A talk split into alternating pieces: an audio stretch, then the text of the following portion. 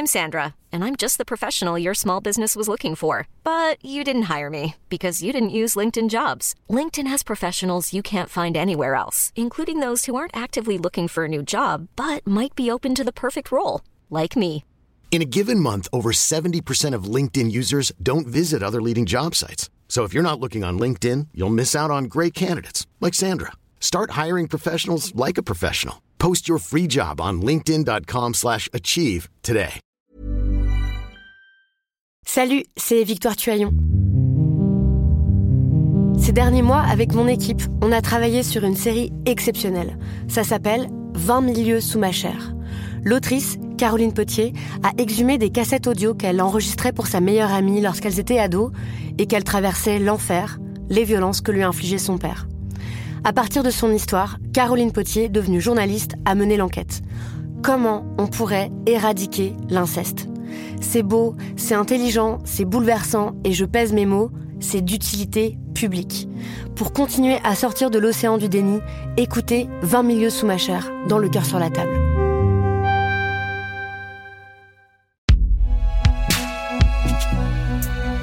Et si jamais tu te demandes, bah c'est fait par.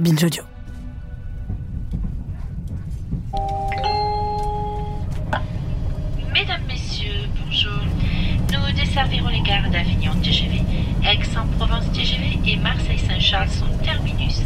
Arrivée prévue en gare de Marseille-Saint-Charles, 10h57.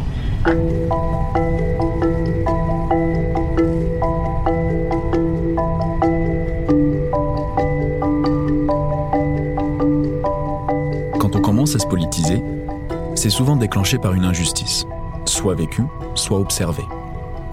Dans l'épisode précédent, on a entendu des jeunes pour qui ça pouvait être un contrôle aux faciès, le port du voile à l'école, ou encore l'injustice d'une planète détruite par les générations précédentes, mais dont les conséquences seront vécues par les jeunes. Quand on prend conscience de ces injustices et qu'on s'apprête à aller voter, on s'intéresse au programme des candidats pour voir lequel semble le plus apte à résoudre ces injustices. Mais comment fait-on quand on n'a pas confiance en ces politiques? Malgré les mesures prises par les gouvernements pour protéger la planète, les experts sont tous d'accord pour dire qu'on va dans le mauvais sens. Alors, un peu dégoûté et parfois même dépité, on commence à se demander ce qu'on peut faire soi-même pour lutter contre une inégalité. Ça peut être participer à une manifestation, trier ses déchets, ou tout simplement partager une information ou une vidéo sur les réseaux sociaux. Mais parfois, on veut aller plus loin. Et c'est là qu'entrent en jeu les associations. Celle à laquelle je rends visite se trouve à Marseille, dans le 14e arrondissement. Je suis dans la gare Saint-Charles et c'est assez rigolo parce que quand on sort du train, le premier truc que je vois c'est donc un, McDo. Sauf que c'est pas ce McDo là qui m'intéresse, c'est un autre McDo qui est un peu plus loin.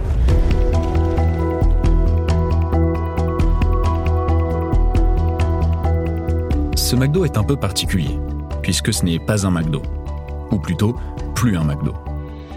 Il est situé à Saint-Marthe, en plein dans les quartiers nord. En 2018, le McDo était menacé de fermeture, ce qui aurait entraîné la perte de 77 emplois. Il a été le lieu d'une grosse lutte syndicale opposant les salariés, le franchisseur et McDo France, mais malheureusement, la lutte s'est mal terminée. Les 77 salariés ont tous été licenciés. Mais pendant le Covid, il s'est passé quelque chose d'incroyable. Confrontés à la crise alimentaire dans le quartier et la ville de manière générale pendant le premier confinement, des anciens salariés ainsi que des bénévoles se sont mobilisés. Ils ont occupé le McDo fermé et l'ont transformé en centre de distribution alimentaire. Aujourd'hui, le McDo a été racheté par la mairie pour en faire un centre permanent de distribution alimentaire. Ils l'ont nommé l'après-M. On est dans les quartiers nord. Je suis juste à côté de l'après-M, qui est donc ce McDonald's qui a été le lieu d'une lutte syndicale opposant euh, les salariés et McDo France. Et euh, là, pour l'instant, c'est très vide. Il y a plein d'articles qui racontent la lutte qui sont placardés en grand sur les murs. Je vais essayer de voir si je retrouve quelqu'un. Le bâtiment ressemble à n'importe quel McDo qu'on peut retrouver autour d'un rond-point. À la seule différence qu'il a été repeint avec des motifs bleu pastel. C'est honnêtement le plus beau McDo que j'ai croisé. Mais là où à l'époque on aurait retrouvé des voitures qui patientaient pour passer leurs commandes, il y a des palettes remplies de courgettes et d'artichauts. Et au milieu, il y a Mona, une des bénévoles qui trie les légumes entre ceux qui sont pourris et ceux qui sont toujours bons. La courgette, elle tient pas bien, mais bon, on la garde quand même, on tente, parce qu'on a besoin de légumes. Il n'y a pas beaucoup de légumes en hiver, il y en a très peu. Au début du mois, on- ça diminue un peu, parce que les gens, je pense, touchent leur RSA, machin et tout. Mais après, euh, la fin du mois, on a beaucoup de monde. hein. Les légumes triés sont ensuite répartis dans des paquets alimentaires. La majorité sont distribués le lundi, où des centaines, voire des milliers de personnes viennent faire la queue pour récupérer de quoi se nourrir. Mais l'après-midi propose un autre service, où là encore le nom prend en dérive une enseigne du grand capitalisme. Il s'agit de l'Uber Solidaire. C'est un service de livraison de colis alimentaires à domicile.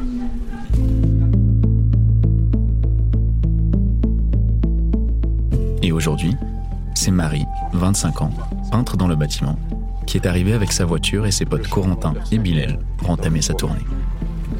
Marie, tu, tu peux m'expliquer ce qu'on est en train de faire là?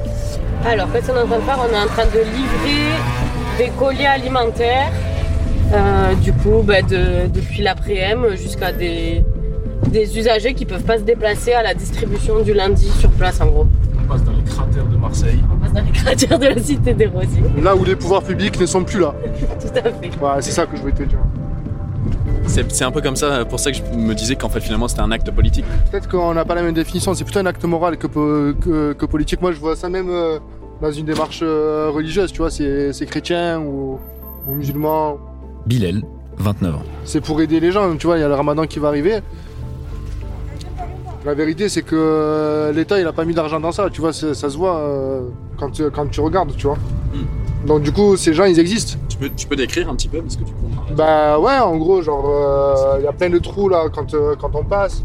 Il n'y a pas eu de ravalement de façade depuis longtemps. Il y a des fils, ils sont, ils sont, ils sont à l'air là, on sait pas trop ce que c'est. Et il n'y a pas de bailleur social euh, public là, c'est un bailleur social privé.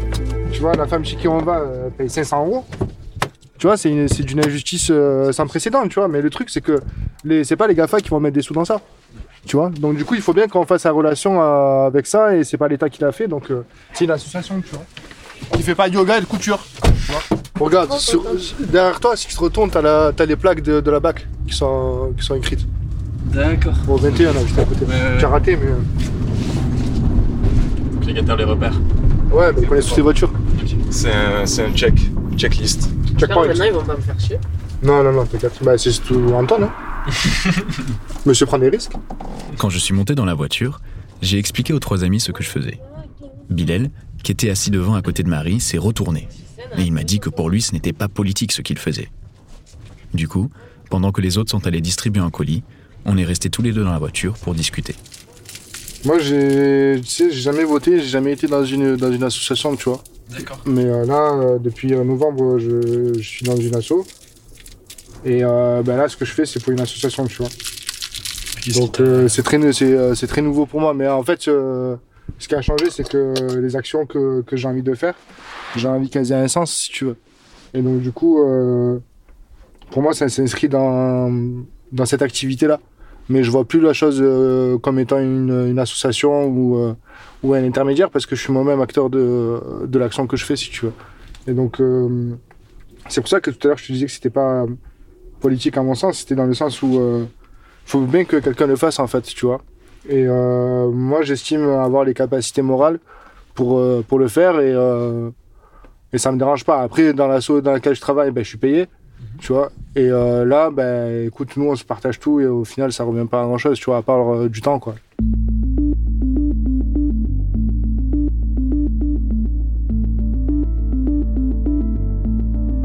Moi, j'ai grandi dans un quartier prioritaire. Ben, je sais ce qu'ils vivent, en fait, tu vois. Et je sais ce qu'ils pourraient vivre aussi. C'est des trucs que tu peux pas trop comprendre, en fait, si tu les as pas vécus. Tu vois Et donc, du coup, euh, je trouve que c'est un peu ça le tort de la politique, c'est que tu défends des idées la plupart du temps que tu ne connais pas euh, forcément parce que tu n'as pas vécu, tu vois. Il y a ça et il y a aussi euh, le fait que c'est des gens qui sont pas du tout représentés politiquement en fait. Tu vois, c'est pour ça que moi qui viens de là-bas, ça me paraît difficile en fait de de croire à de croire à un système politique. Enfin voilà, regarde, il y a, beaucoup plus de monde ici que, que- qu'au centre-ville et euh, ils habitent dans des conditions euh, déplorables, tu vois. Il y a une injustice euh, géographique qui est, je sais pas, qui est claire en fait euh, à Marseille, tu vois, mais, euh, mais de partout en France. Et ces gens, c'est des invisibles parce que soit ils n'ont pas euh, la culture, soit ils n'ont pas euh, la volonté, soit ils n'ont pas euh, quelque chose qui ferait qu'ils pourraient changer leurs conditions euh, comme tout le monde, si tu veux. Mais euh, comme je t'ai dit, genre euh, pour l'instant ils sont ils sont esselés, donc, euh, il faut bien que quelqu'un fasse le lien si tu veux. Si Bilal ne pense pas que les maraudes soient politiques, Marie est d'un autre avis.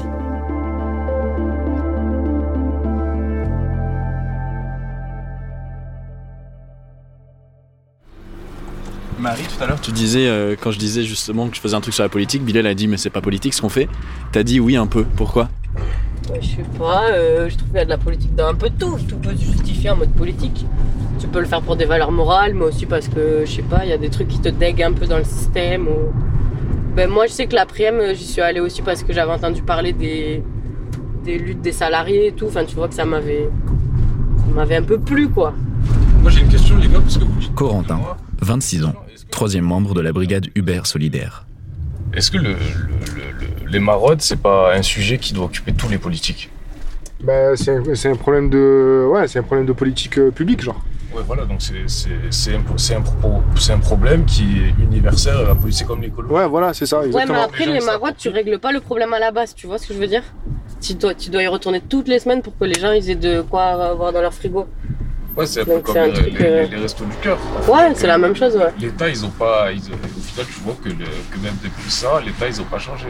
Bah, c'est pour ça que c'est une politique euh, moi qui, qui rentre pas dans ma définition parce que c'est c'est pas humain en fait. Au final, toi, Tu c'est pas politique parce que ça a jamais été instauré au niveau politique. C'est ça. Hmm. Mais au final, en soi, c'est politique je- au niveau universel. Bah, Parce tu que le ça sais parce doit qu'il y a être. une couille dans le système politique, quoi. Parce que ça doit être fait dans tous les systèmes. Parce que dans tous les systèmes, il y aura forcément quelqu'un qui sera nécessiteux. Donc tu, tu dois, tu dois, ça devrait être, euh, les, il aurait dû, il aurait dû en avoir euh, instauré par la politique depuis longtemps et longtemps et longtemps.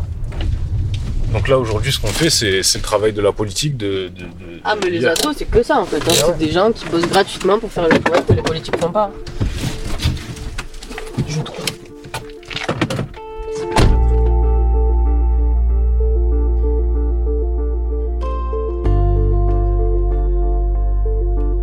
Cette fois-ci, c'est avec Marie qu'on s'est posé en attendant les deux autres. Et du coup, toi, comment t'avais découvert le truc de l'après-midi Ou le- la lutte syndicale au début? Mais en fait, euh, je sais pas, je les voyais partout sur les réseaux sociaux. Les... Enfin, j'avais l'impression qu'à un moment c'était super euh, bien médiatisé, genre sur plein de, de supports différents. Et après, c'est quand je me suis installée dans le quartier en fait. Je me suis dit, je vais aller les voir euh, s'ils ont besoin d'un coup de main. Ok. Et vu que je travaille, je pouvais pas faire les distributions du lundi parce que niveau horaire c'était pas possible. Et du coup, on m'a parlé de ce service de livraison, Uber euh, solidaire. Uber solidaire. et du coup, voilà, j'ai rencontré Juliette qui fait ça aussi. Et après, c'est allé super vite, genre. Et j'ai pris ma petite tournée comme une factrice. Ok. Et qu'est-ce qui t'a qu'est-ce qui t'a intéressé notamment dans, dans tout le projet? Ben, je sais pas, je crois que j'aime bien que ça soit super concret, tu vois. Genre euh, là, c'est vraiment pas de chichi quoi. Tu prends tes colis, tu les mets dans ta voiture, tu vas chez les gens. Puis je sais pas. Du coup, il y a des gens avec qui tu tisses des liens aussi, tu vois. Tu vas boire le thé et tout, c'est sympa. S'ils ont besoin d'autre chose, tu peux t'arranger pour leur donner. Ou leur trouver, je sais pas, des meubles, leur rendre des services. Et voilà, c'est cool. Après, je sais pas, j'ai fait plein de trucs différents. J'ai jamais été genre syndiqué ou dans une asso euh, ou dans un parti ou quoi. Ça, j'ai jamais fait, tu vois. Mais qu'est-ce que je faisais Je sais pas, j'étais dans des assos d'aide aux devoirs, ou à la Fondation Abbé Pierre, au permanent c'était mal logé, des trucs comme ça.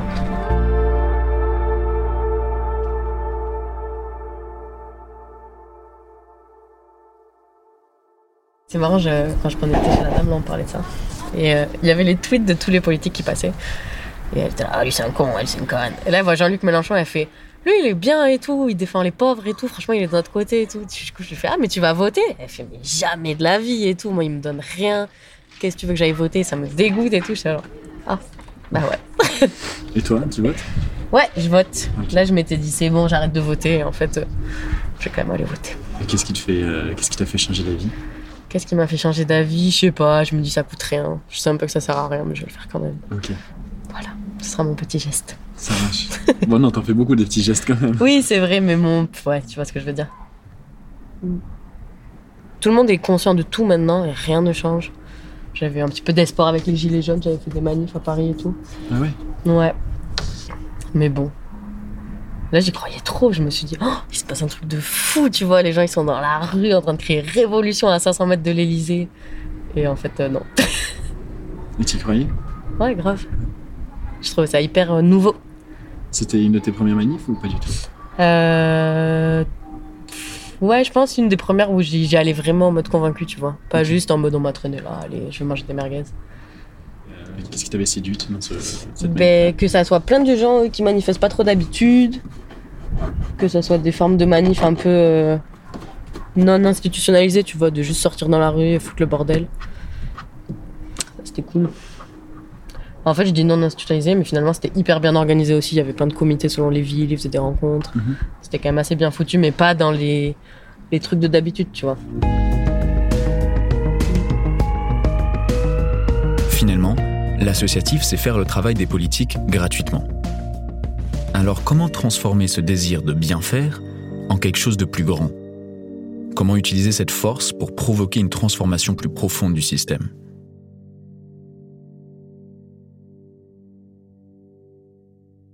À la fin de la livraison, je suis retourné à l'après-midi. J'avais rendez-vous avec un certain Matteo, un jeune qui travaille avec l'association. Euh, j'ai grandi à Marseille, j'ai fait mes études à, à Saint-Denis.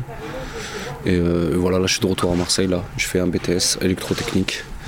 Voilà.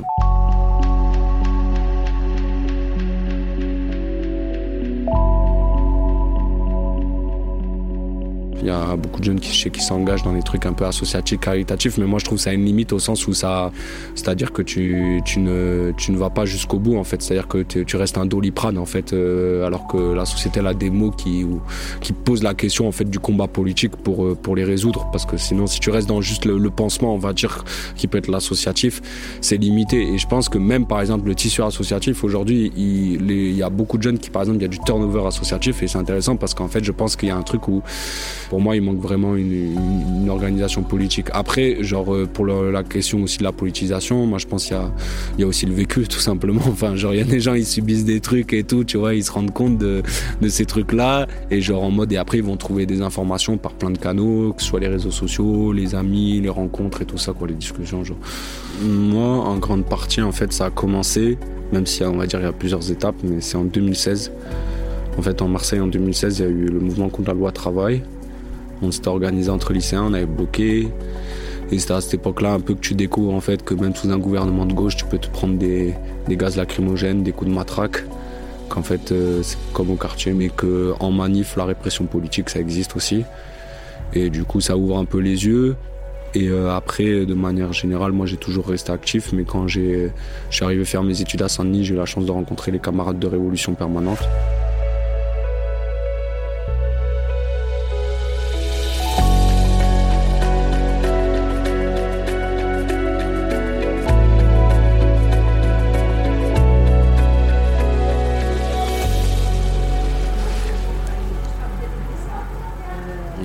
Votent pas. C'est pas pareil. On marche pas dans leurs règles, on va dire. Mais les jeunes sont ultra politisés, rien que, en fait, euh, c'est pas juste une impression de mes potes ou quoi. C'est les, les derniers mouvements sociaux qu'il y a eu les dernières années. Il y a eu une politisation sur le féminisme qui est ultra importante, en fait, euh, dans la jeunesse. C'est-à-dire que peu importe la classe sociale et l'origine, en fait, les gens se posent des questions sur le féminisme. Sur l'écologie, en fait, il y a eu des marches, euh, même si c'est une certaine jeunesse, hein, mais genre en mode, il y a eu des marches pour le climat, en fait, qui ont rassemblé des milliers de lycéens, que ce soit dans les, dans les grandes villes principalement.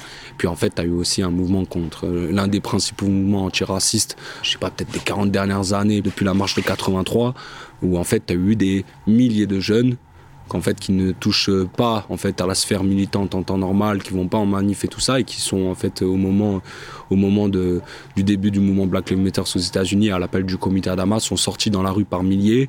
C'était le cas à Paris où il y avait des, milliers de jeunes qui sortaient des RERD, mais c'était le cas aussi à Marseille où en fait moi j'ai pu voir en fait des, amis que j'avais jamais vus en fait en manif venir en manif parce qu'en mode et des jeunes beaucoup énormément de jeunes de 17 18 ans pour dénoncer le racisme les violences policières de manière générale exiger justice et vérité pour toutes les victimes et c'est une politisation ultra forte et puis moi je pense qu'en fait le Souvent, on dit que les jeunes ne sont pas politisés parce qu'ils votent pas.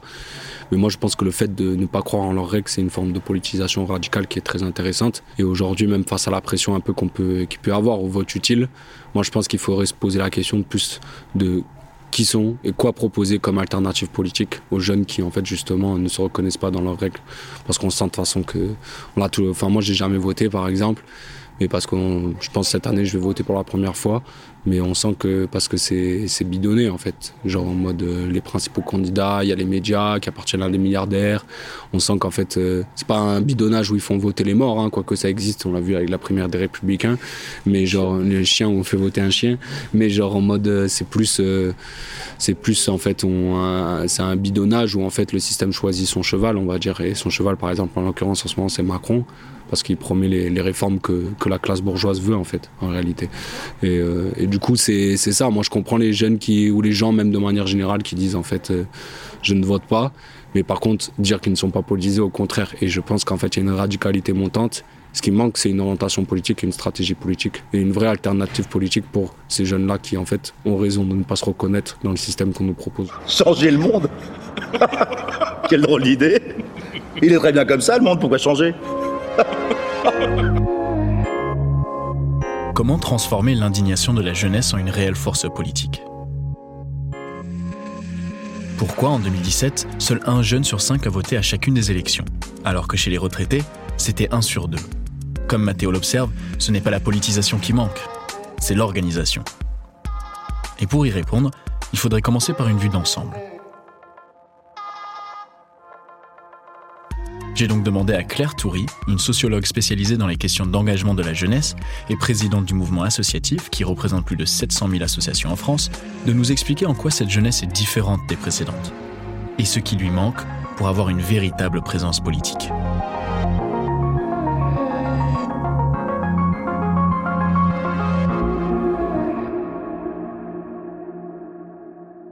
Pour moi, il y a trois aires de l'engagement. Il y a une première ère de l'engagement post-seconde guerre mondiale qui est incarnée par la figure du militant communiste, qui a un engagement qui est total, intense, qui occupe toutes les sphères de la vie de l'individu. Donc on aspire à un grand soir, euh, à un monde qui devrait changer, qui pourrait changer, et puis on veut que ce grand soir, euh, voilà, on veut tout faire pour que ce grand soir change, et on va se mobiliser pour ça, mais on accepte que ce grand soir, on verra peut-être pas. C'est une forme de sacrifice pour euh, un monde meilleur, pour les générations à venir, mais voilà, il y a une deuxième ère de l'engagement qui commence à arriver autour des années 70, entre les années 70 et 80.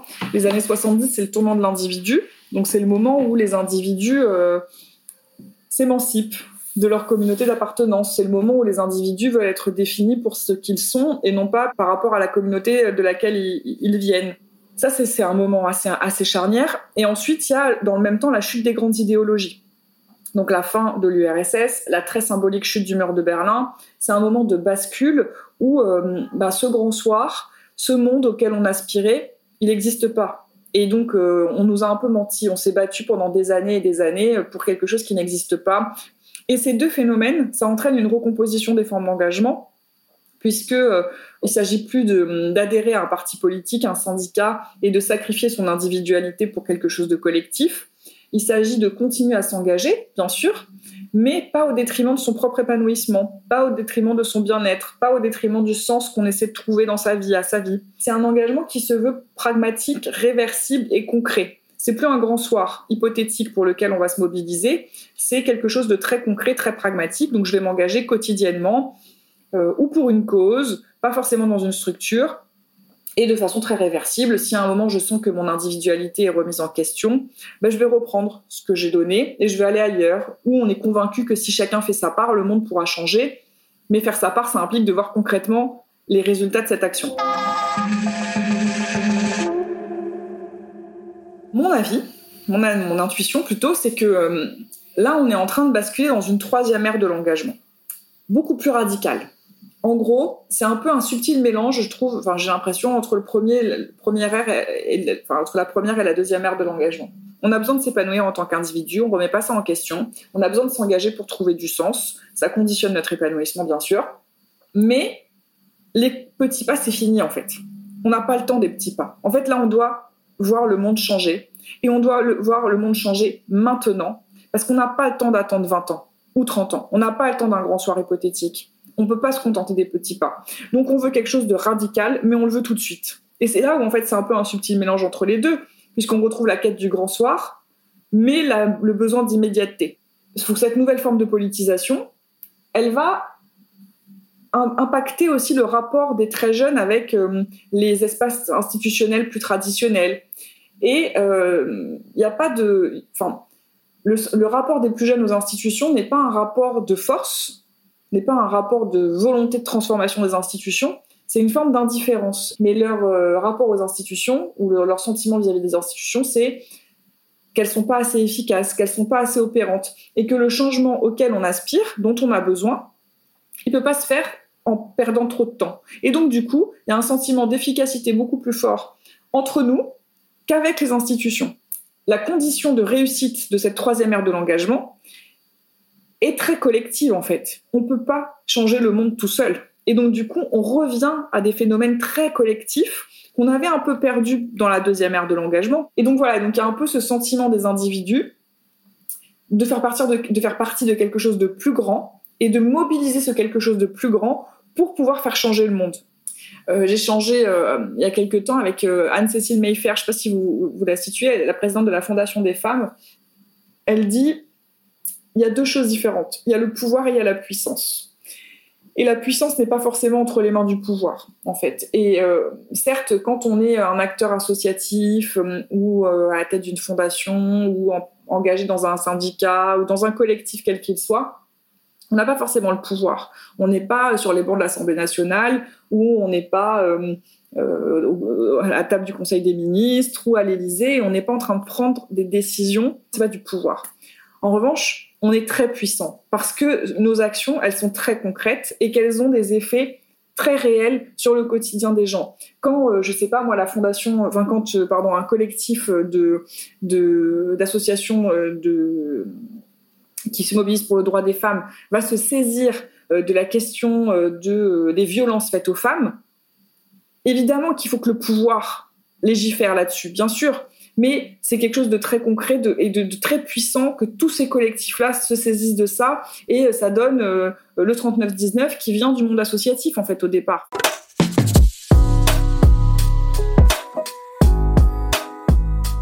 Donc si jamais je devais répondre à ces jeunes, à ces très jeunes, je leur dirais faut, faut pas sous-estimer la puissance des collectifs dans lesquels vous êtes engagés. Il faut pas non plus euh, se, dire que c'est suffisant. Je pense qu'il faut pas, il faut, pas le sous-estimer. Il faut continuer à le faire, mais il faut, euh, le conseil que je donnerais, c'est il faut, se- il faut se rapprocher d'autres collectifs pour ensuite créer des collectifs plus gros, etc., etc., etc., etc. Et une fois qu'on aura réussi à faire ça, on aura un sentiment de puissance qui sera beaucoup plus fort et on aura sans doute beaucoup plus d'influence sur le pouvoir.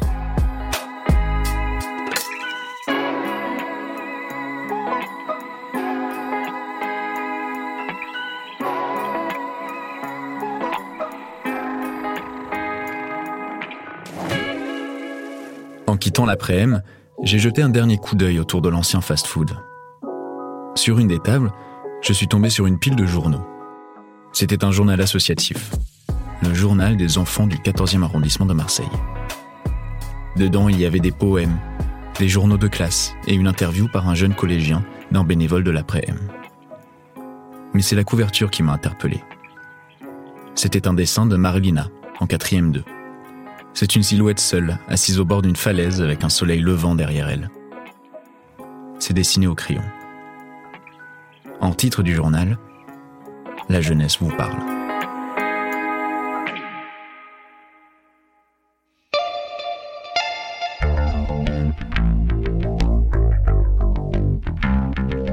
Merci à Anton Stolper pour ces deux épisodes réalisés par Thomas Chalvidal pour Programme B, qui est un podcast de Binge Audio préparé par Lauren Bess. Tous nos épisodes, les anciens comme les prochains, sont à retrouver sur toutes les applis de podcast.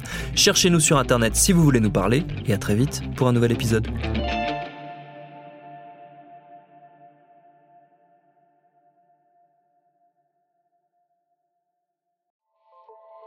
Salut, c'est Sinamir du podcast L'Affaire. En 2016, je suis monté sur un bateau de sauvetage en Méditerranée et ce que j'y ai vu n'a pas changé. En tout, depuis 10 ans, on compte même près de 30 000 morts sur cette mer. Alors, dans le naufrage, notre nouvelle enquête, j'ai voulu raconter un cas concret. Comment 130 personnes sont mortes en 2021 à la frontière de l'Europe, malgré des dizaines d'appels de détresse. Qui n'a pas pu les sauver et pourquoi? Qui étaient ces disparus? Et surtout, comment on en est arrivé à ne plus parler de 130 personnes qui meurent le même jour sur un bateau au milieu de la Méditerranée? Le naufrage, c'est la nouvelle série du podcast L'affaire de Paradiso Média. Une enquête que vous pouvez retrouver gratuitement chaque semaine à partir du 27 mars 2024 sur toutes les applications de podcast.